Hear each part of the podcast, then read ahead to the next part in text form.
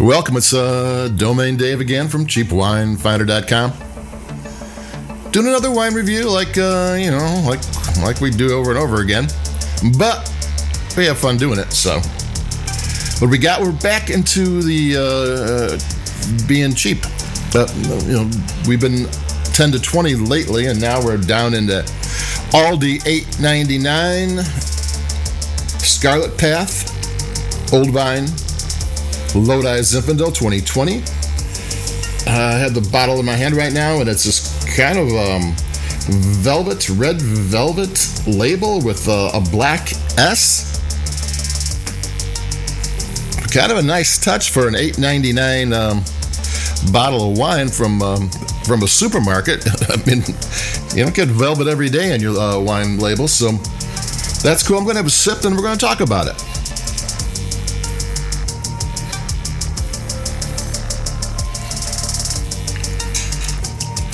This is a very balanced. It's only got 13 and 5% alcohol. You know, uh, typically nowadays 14, 14, 5, 15.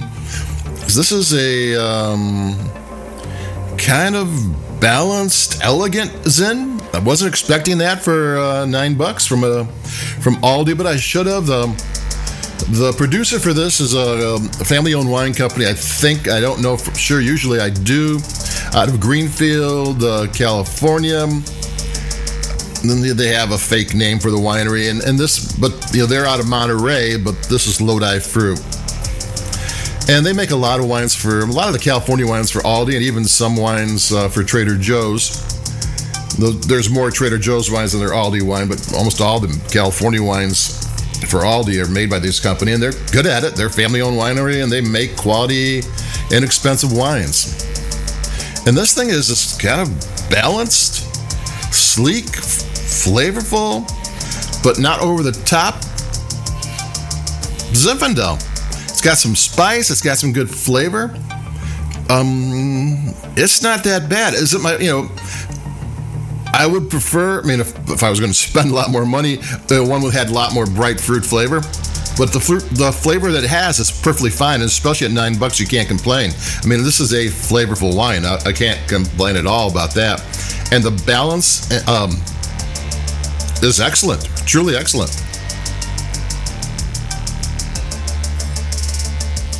Another sip. This is this is a dry wine. You know, um, I can think of several big name uh, Lodi Zinfandels that sell for five bucks more that aren't this good. So this is a bargain wine. I mean, it's it's got flavor. It's um, black cherry, um, blackberry. It's got black pepper, maybe some licorice, some different kinds of spices, some chocolate. You know, yeah. The the one thing it is, it's it's not this bright you know, uh, fruit flavor thing that jumps out of your glass, but that's just fine because it is what it is. You know, it's one thing about reviewing wines over and over again. Don't ever review wine for what it isn't. Drink drink what it is, and for what this is. This is for eight ninety nine. This is um, a really cool wine.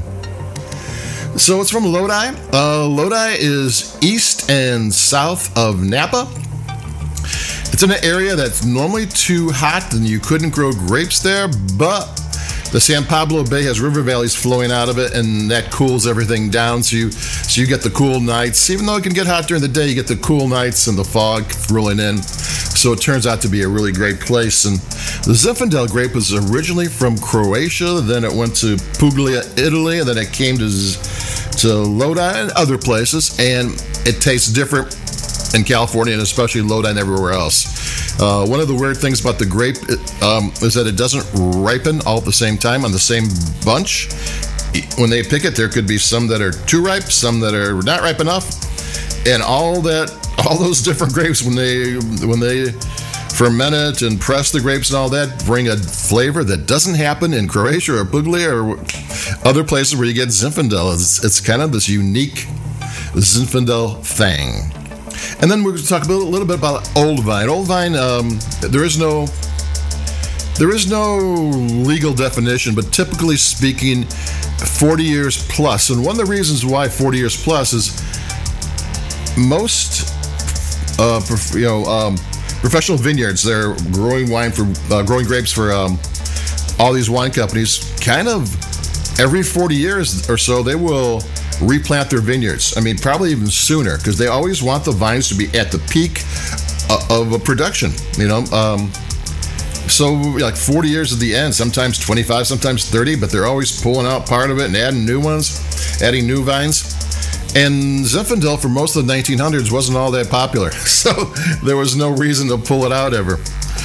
And and plus, there um, another reason there's old vines is that the, there was the um, the white Zinfandel craze of the 60s and 70s, where there was this sweet kind of a rosé wine made from Zinfandel and uh, they planted grapes like crazy, and those wines are getting to be 50 years old. So yeah, there's a hundred year old vineyards. There's there's a vineyard from 1869 that's out there. Jesse James was alive. Billy Kidd was alive. Custer was alive, and that that vineyard and those plants are still there.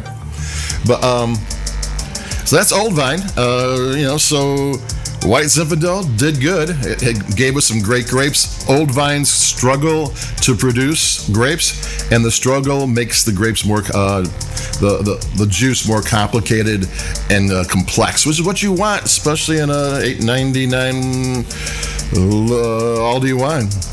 So that's it for me, Domain Dave from CheapWineFinder.com. Uh, this is a uh, recommended wine uh, if you like Zinfandel, and if you like even if you like Syrah or any other grape, this thing does just fine. So that's it for me. Adios. Like us, you like your podcast. Stay cool, and I'll be talking to everybody in a couple of days. Fourth of is coming up. We'll try to figure out some red, white, and blue wines if there is such a thing, and I'll be talking to you then. Bye bye.